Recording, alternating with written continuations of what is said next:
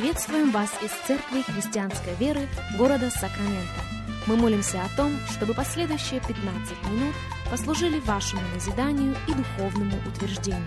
Присоединяйтесь к нашему эфиру, как пастор Сергей Головей предлагает вашему вниманию передачу «Настоящая истина». Еще раз мы говорим добро пожаловать всем, кто присоединяется к нашему эфиру. Здравствуйте, меня зовут Сергей Головей.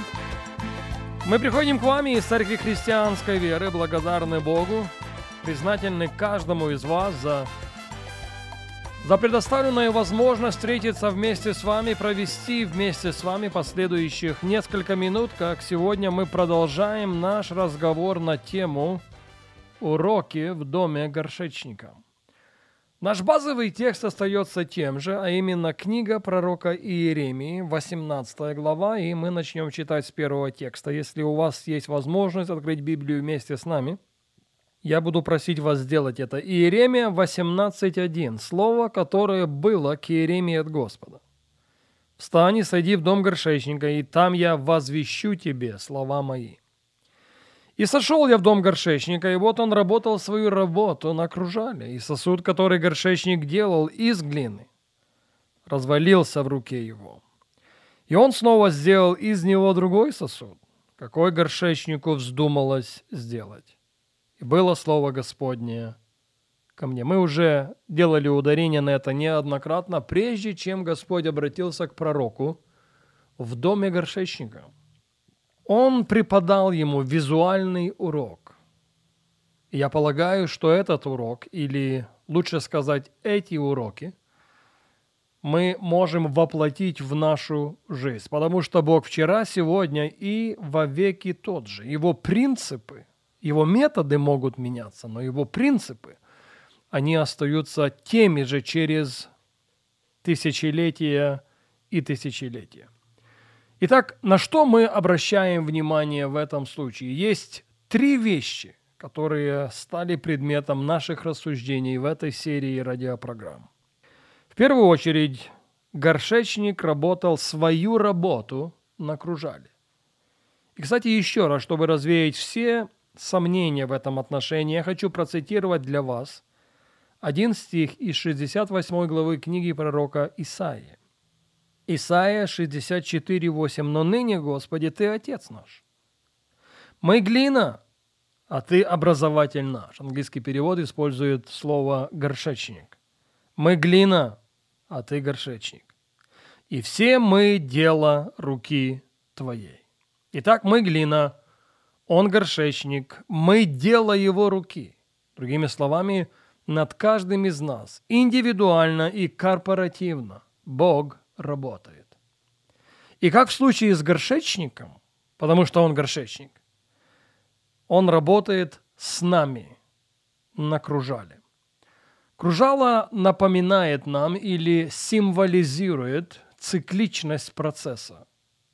И во время цикличности процесса многие, если не сказать все вещи, кажутся чересчур монотонными.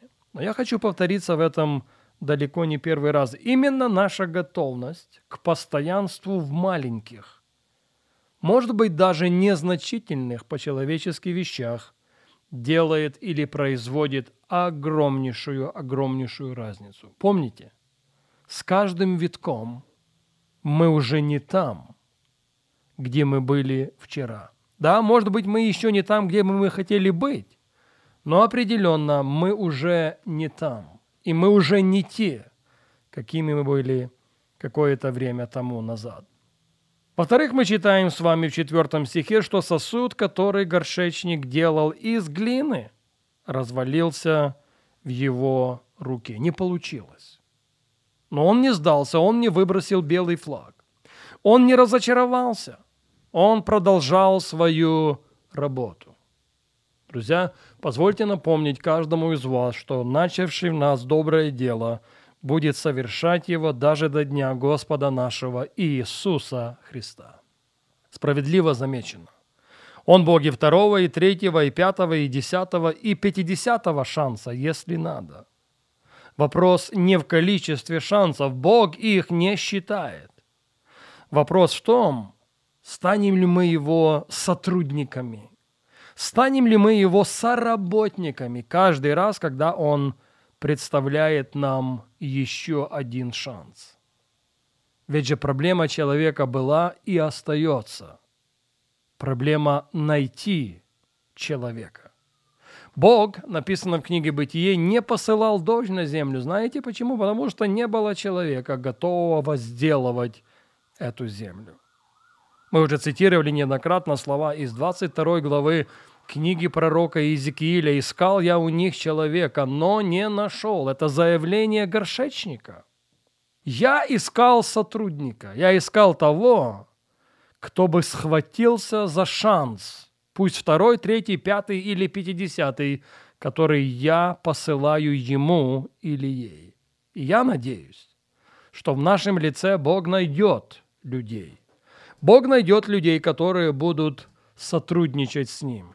Как и апостол Павел однажды прописал, мы соработники у Бога. Поощряю и себя, и каждого из вас возделывать свой сад. Сад личных взаимоотношений с Богом.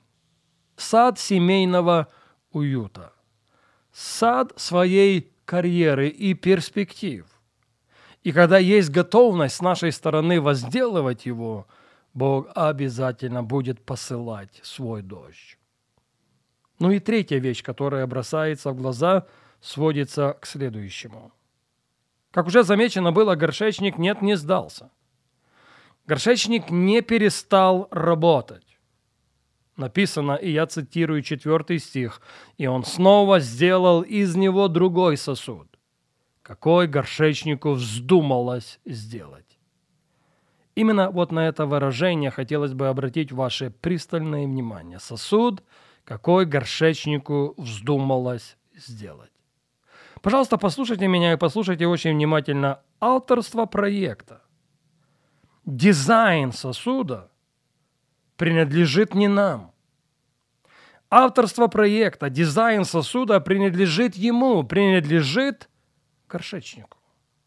У него авторские права. И так его мысли выше наших мыслей, и так как его пути выше наших путей, то мы очень часто гораздо выразить свой протест именно его дизайну. Я повторю это еще раз. Так как его мысли выше наших мыслей и его пути выше наших путей, то именно в области дизайна мы гораздо выразить ему свой протест. Особенно это хочется сделать тогда, когда твои родные братья продают тебя в рабство. Я об Иосифе сейчас веду речь. Но Бог знает конец от самого начала, а ему больно. Ему хочется снискать благоволение в очах родных своей крови и своей плоти. Но они отвергают его, они отказываются от него. Иосиф, пожалуйста, не упусти из виду, ты сосуд, какой горшечнику вздумалось сделать. Авторские права за ним. Дизайн его. Нам хочется не соглашаться. Нам хочется пойти даже вопреки. Но именно он, горшечник, делает сосуд, который ему вздумалось сделать.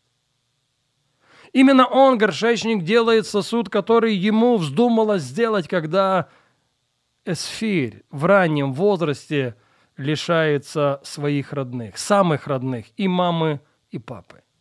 Когда она на воспитании у своего двоюродного брата.